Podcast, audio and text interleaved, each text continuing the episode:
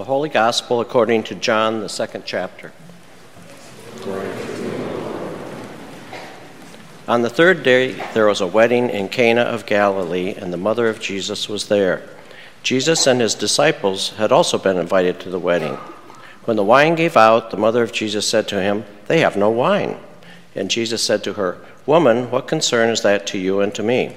My hour has not yet come. His mother said to the servants, Do whatever he tells you. Now, standing there were six stone jars for the Jewish rites of purification, each holding 20 or 30 gallons. Jesus said to them, Fill the jars with water. And they filled them up to the brim. He said to them, Now draw some out and take it to the chief steward. So they took it. When the steward tasted the water that had become wine and did not know where it came from, though the servants who had drawn the water knew, the steward called the bridegroom and said to him, Everyone serves the good wine first, and then the inferior wine after the guests have become drunk. But you have kept the good wine until now. Jesus did this, the first of his signs in, in Cana of Galilee, and revealed his glory, and his disciples believed in him. The Gospel of the Lord.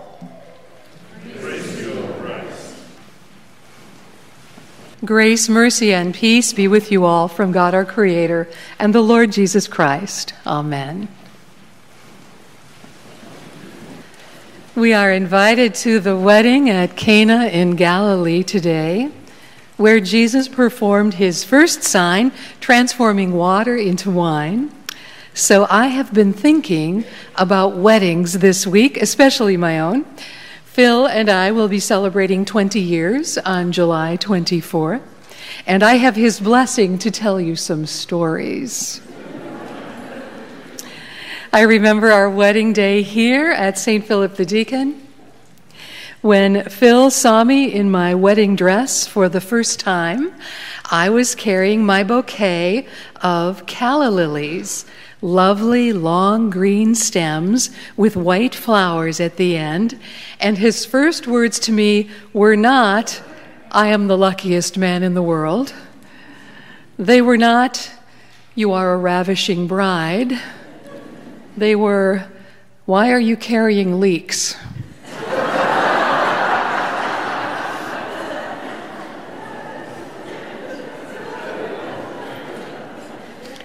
that could have been a clue that we would not perhaps have the kind of marriage which was verbally romantic and lovey dovey. However, he had given up his entire life in England to come to Minnesota and marry me, and I consider that to be a very romantic act. It was a lovely ceremony, everything I had hoped and dreamed. Family, friends, and members of the church celebrated with us. Jesus was here too in the bread and the wine, in the worship, in the joy, and in the love.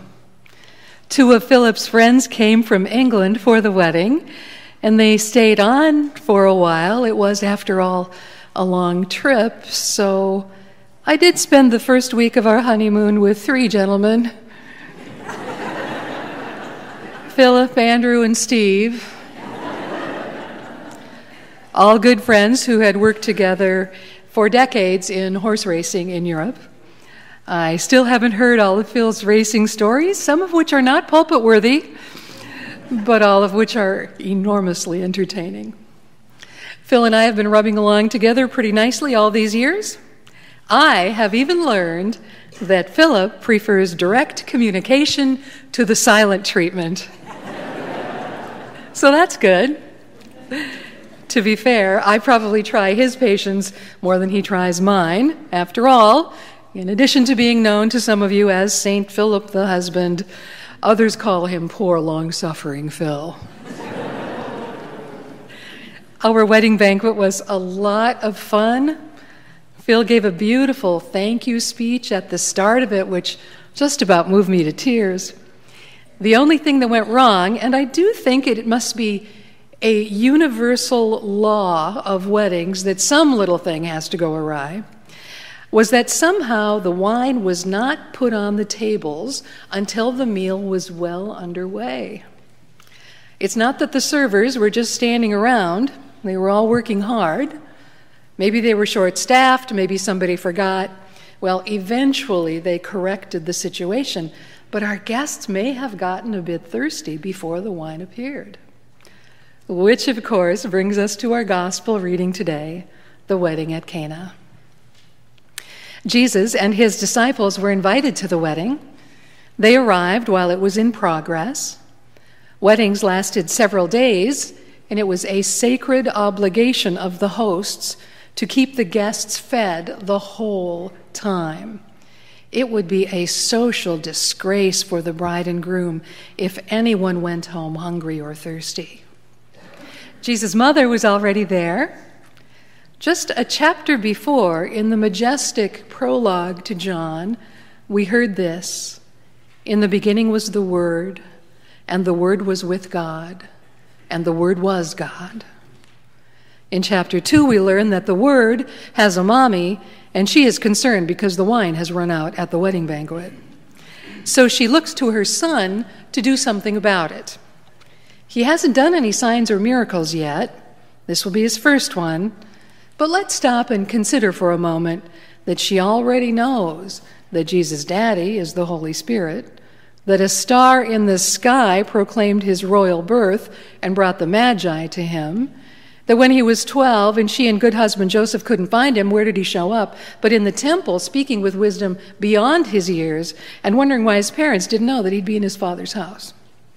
So I think his mom, of all people, would have a deep knowing about her son. So when, horrors, the wine ran out at the wedding banquet, she turned to him to save the day. And in spite of the fact that he said his hour had not yet come, which in John means his death on the cross and his resurrection, and did a shiver run up Mary's spine when he said those words? Well, Mary knew that her son could be counted on. And she said to the servants, Just do whatever he tells you. Now, if you are a servant at the wedding, this is where your day gets really interesting. You know, the six big jars sitting there are made of stone, which preserves the purity of water that normally filled them. You know, they hold up to 180 gallons, and that the water was used for washing hands before and after meals, and also for washing cups and vessels and tables, for religious purity as well as simple cleanliness. You know that with so many guests using the water, the jars were depleted. Jesus tells you to fill the jars with water. And you do as you were told.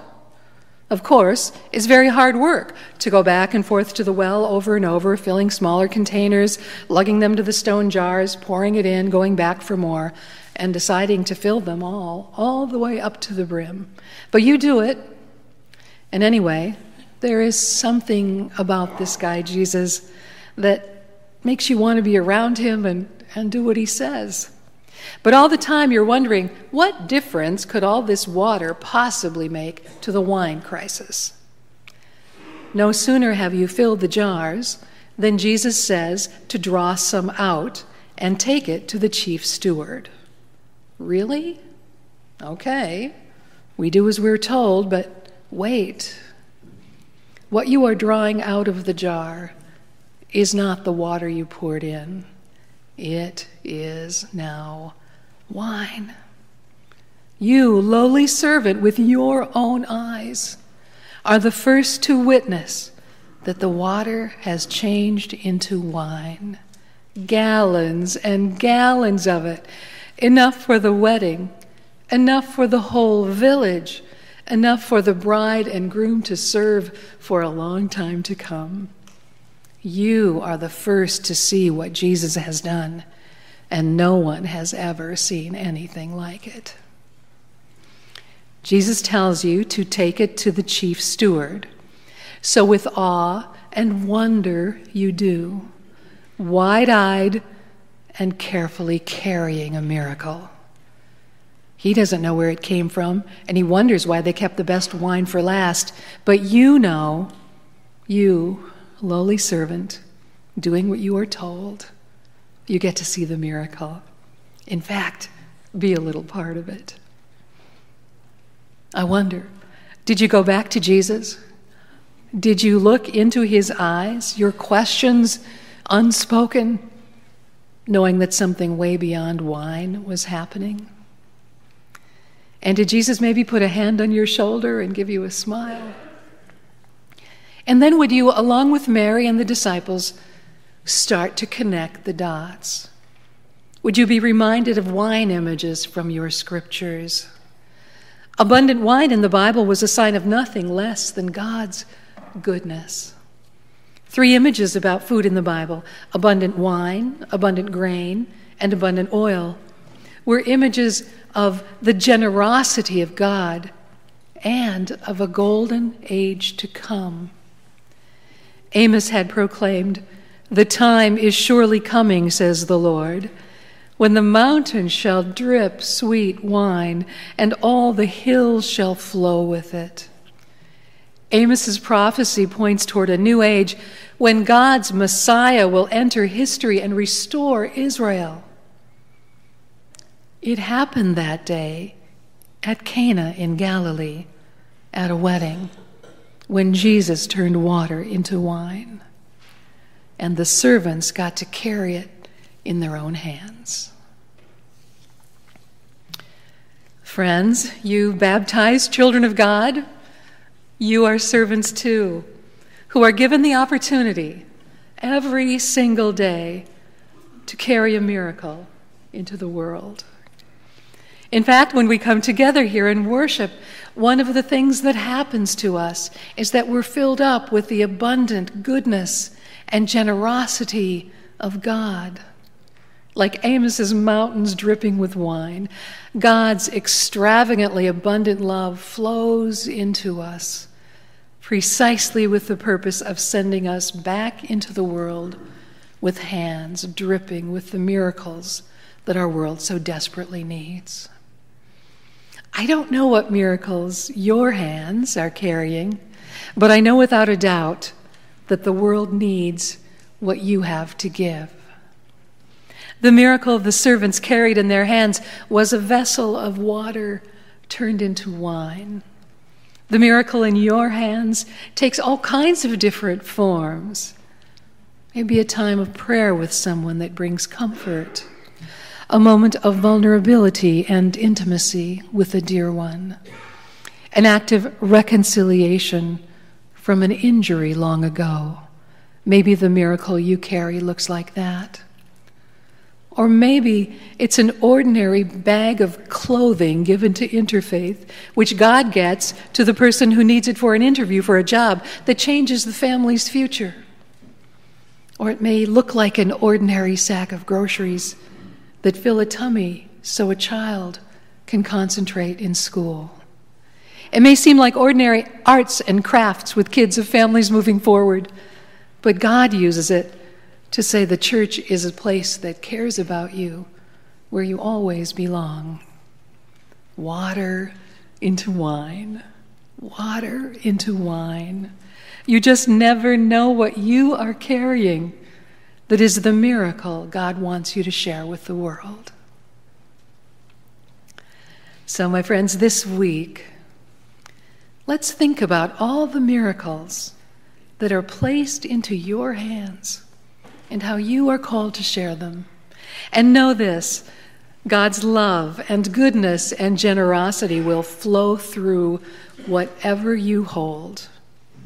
What a gift it is to be carriers of the miracle of love into God's world. In the name of Jesus, amen.